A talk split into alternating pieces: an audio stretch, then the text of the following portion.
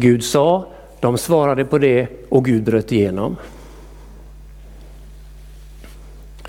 Eh, Nya testamentet har massor av sådana här.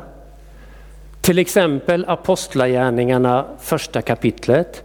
Jesus har uppstått och så säger Jesus, ni lärjungar, ni får inte lämna Jerusalem, ni ska vänta här och så ska ni få kraft. Den helige ande ska komma över er och döpa er i helig ande och eld. Vad gör lärjungarna? Jo, de lyssnar. Vad säger han? Vänta, vi väntar. Och de börjar redan där direkt liksom positionera sig för att Gud ska göra någonting. Och pang så kommer Guds ande över dem. Så en profetisk handling kan ibland vara att vänta och stå kvar. Men när Gud har sagt det, när vi går in i det, då är väntan inte bara en tråkig paus eller lång paus eller kort paus eller något slags intet. Utan Gud är ju redan där i det. Eh, Jesus lever detta till 100 procent. Eh, nyckelordet där är Johannes 5.19. Sonen, eller Jesus då, gör ingenting som han inte ser Fadern göra. Alltså ingenting, han gör ingenting som han inte ser Fadern göra. Det gör ju att han har, på, har span på Faderns blick, Faderns aktivitet, Faderns hjärta, Faderns ord. Och utifrån det agerar han. Till exempel, varför går Jesus och möter den samariska kvinnan? En lång väg för honom att gå. Vi vet inte, jo det vet vi. För han gör ingenting som han inte sett Fadern göra.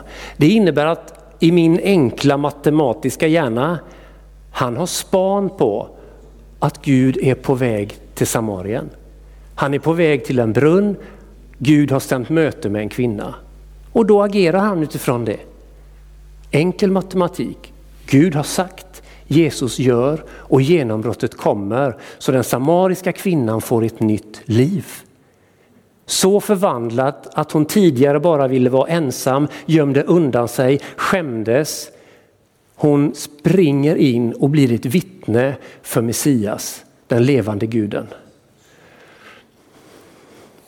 Ta Sackeus som satt i trädet, Jesus är ute och går, det är mycket folk där, det är trångt. Varför stannar Jesus nedanför trädet där Sackeus är?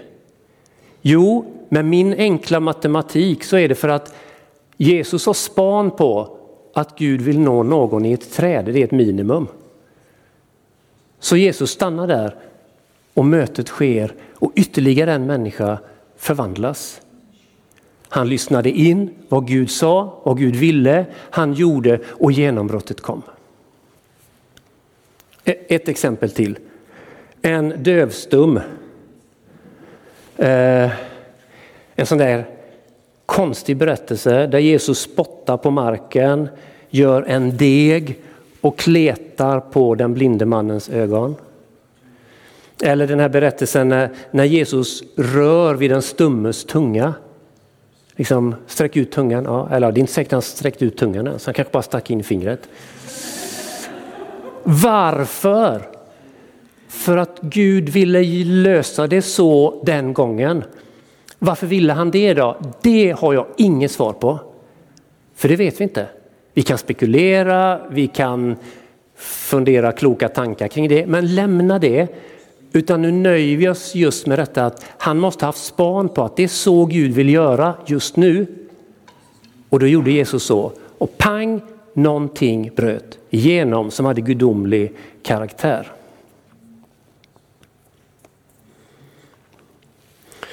Den första nattvarden, texten som Gunilla läste från hänger ihop med den första nattvarden.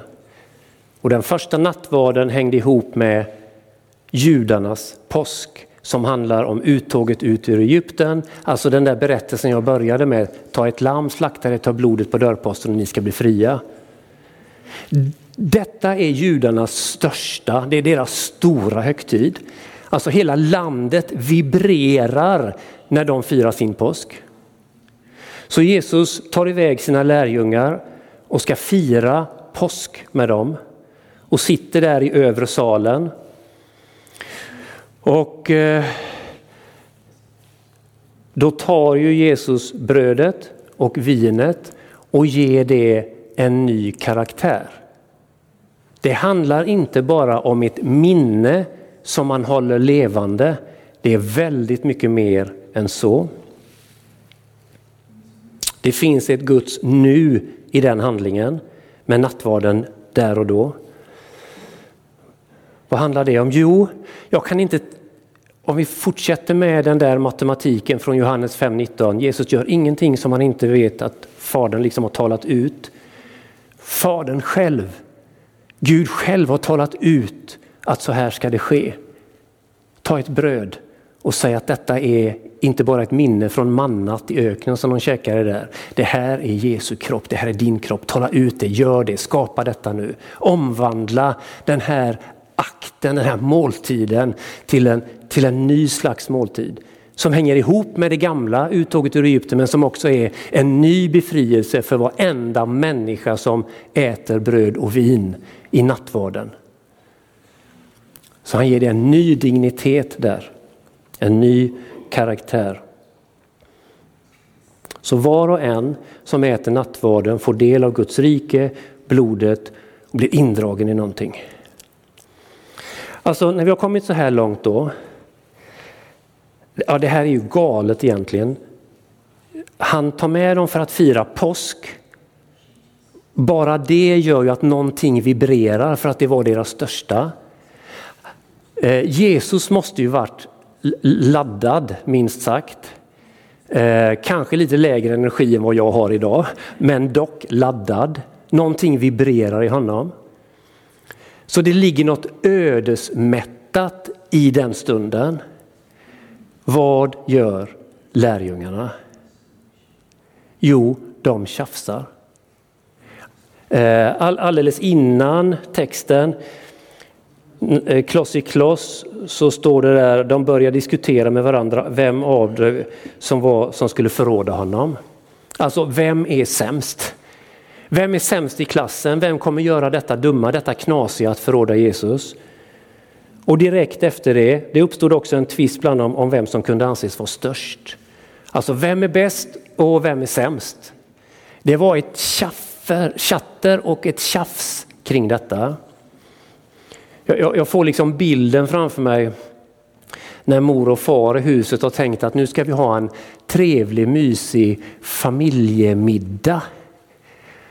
Och, och, och lillsyrran eh, sparkar storebror på benet och benet drar lilla syster i håret och hon springer ut och gråter. Och, och någon annan säger du är dum och till slut så är alla borta utom mamma och pappa som sitter kvar och undrar vad hände nu. Sådana middagar har ni säkert haft hemma. Men ni fattar grejen liksom. Jag får faktiskt den känslan när jag läser om lärjungarnas tjafs mitt i det där Guds rike är och färde.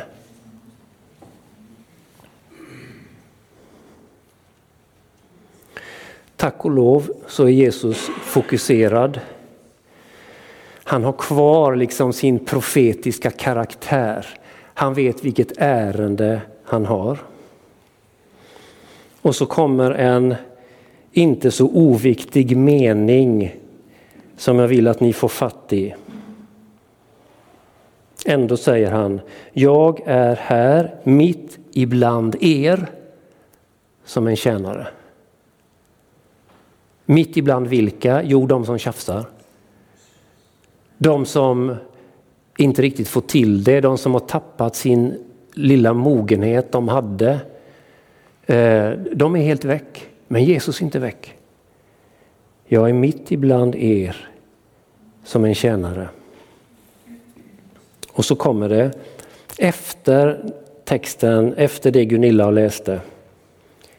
Det är ni, ni som har tjafsat kan vi höra då. Men det är ändå ni som har stått vid min sida under prövningar. Och jag överlämnar riket åt er. Liksom min fader har överlämnat det åt mig. Det är ett svindlande mandat som han ger till de lärjungar som inte har hyfs. Som inte förstår. Som inte tar tillvara på det de hittills har fått av Gud. De har inte lärt sig någonting, verkar det som. Det är till dem han överlämnar riket. Och det, är, det, är, det är ett ord som innefattar egentligen allt som har med Gud att göra. Guds nåd, Guds kraft, Guds möjligheter. Här har ni. Take it. Jag har pratat om altartavlan så många gånger, men jag måste göra det igen. Han överlämnar riket och för mig kanske det största tilltalet till mig personligen i den altartavlan är guldet över Jesu bröst, över Jesu hjärta. Och eh, guldet som också är under hans hand. Och bilden som jag ser är hur Jesus tar ett, en näve liksom ur sitt hjärta. Han tar guld ur det och så häller han det i kvinnans hand.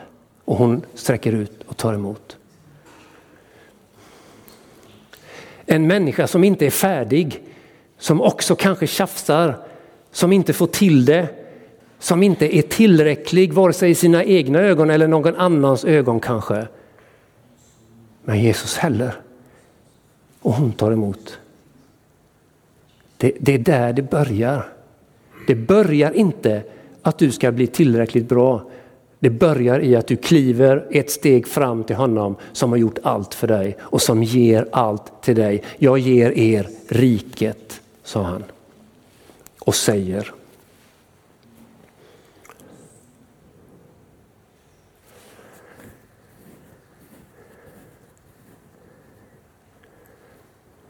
profetisk handling. Den första nattvarden var en profetisk handling. Den nattvard vi ska fira idag är en profetisk handling, för Gud har sagt att vi ska göra så här. Fira nattvard.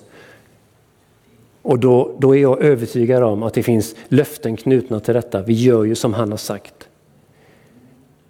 Vilket gör att jag skulle inte vara förvånad om någon får sitt liv förvandlat idag när han tar bröd eller hon tar emot vin.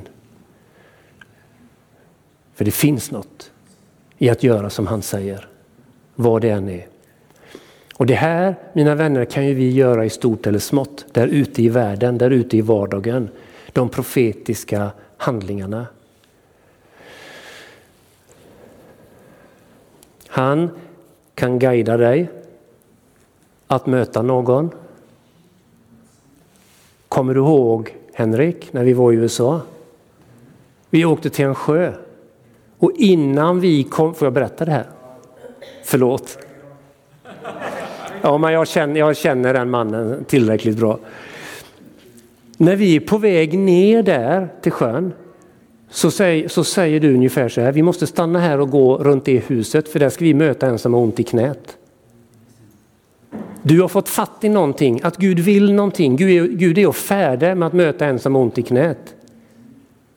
Do you remember? Vi stannar, vi parkerar, vi går runt huset och så möter vi en grupp människor och i princip frågar vi vem av er är det som har ont i knät? Och då är det en, en gubbe som har haft ont i knät sedan andra världskriget. Han ramlade ner från en helikopter 30 meter.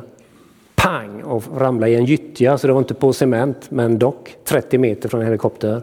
Och skadade sig både här och där, hade fortfarande problem i sitt knä. Och vi fick vara där och betjäna honom och hela hans familj. Men om vi då inte hör Gud på det sättet i vardagen, för det är inte alla som är som Henrik, eller det är inte kanske varje dag som Henrik får fatt i det livet, vad vet jag. Men vad ska vi göra då om vi inte hör? Det är inga bekymmer. För om vi inte hör vad Gud säger nu, då kan vi lyssna på vad han har talat tidigare. Och det gäller ju det också. Så om du inte hör vad Gud säger nu, läs den här boken. Så får du fatt i vad han har velat tidigare och kanske det har samma genomslagskraft.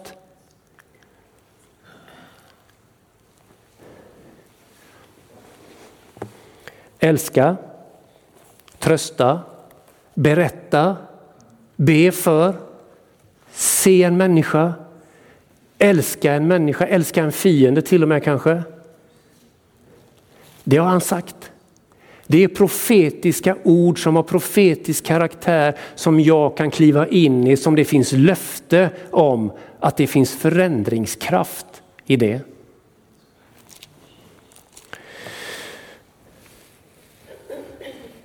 Är det någon skillnad på att bara vara snäll eller att kliva in i ett profetiskt ord som säger att jag ska älska mina fiender?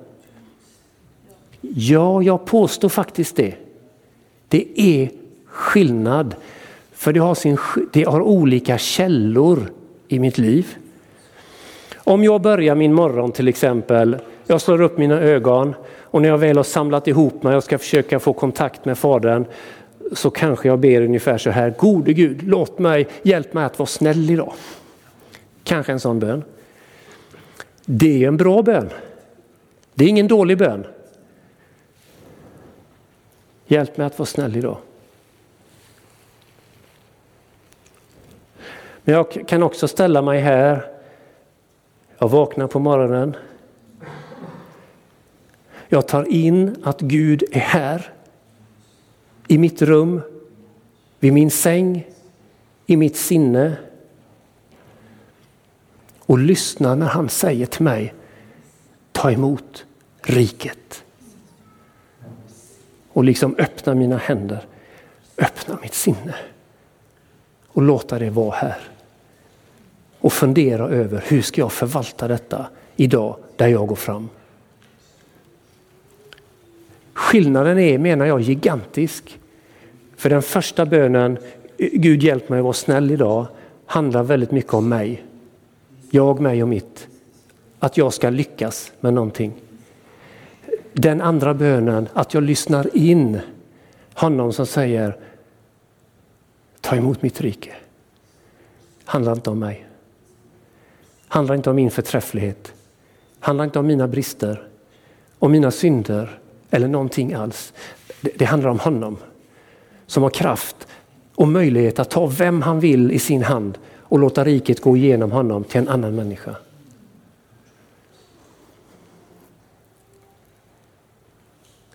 Jag vill bara uppmuntra er idag att vara nyfikna på de profetiska handlingarna.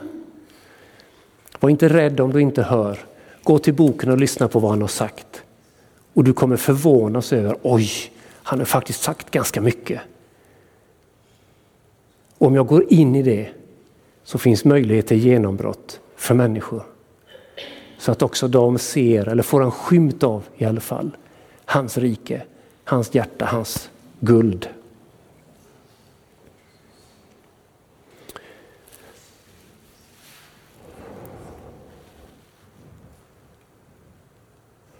Vi ska fira nattvard idag. För det är en nattvardstext. Där de tjafsiga möts. Vem är bäst? Vem är sämst? Omoget så det förslår. Och sådana är vi. Sådana är du och jag. Vi är inte bättre än dem, tro inte det.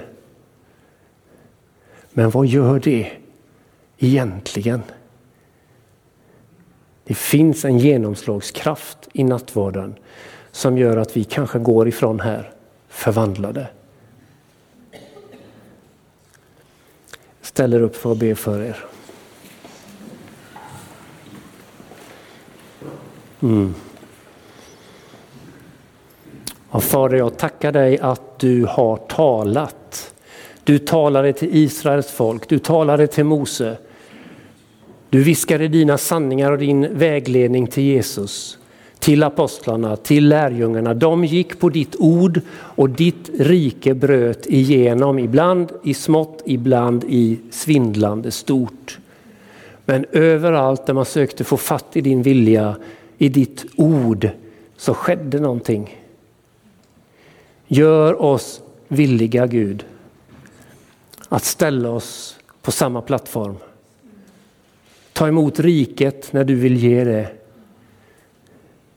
Så att mina händer, mina ord, min blick, mina öron, min person, min karaktär får dofta av ditt rike.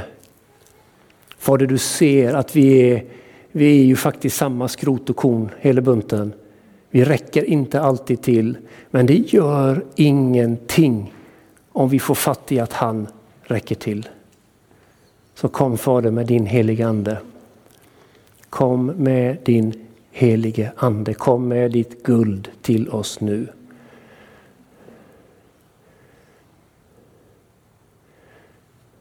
Utan dig kan vi ingenting göra, med dig kan allt ske. Det hänger inte på oss, det hänger på dig Gud. Rista det i mitt hjärta, rista det i min tanke, rista det in i min personlighet Gud så djupt att det är det första jag tänker när jag vaknar på morgonen. Att ta emot av dig för att ge till världen. Kiasana Nakiana Nara.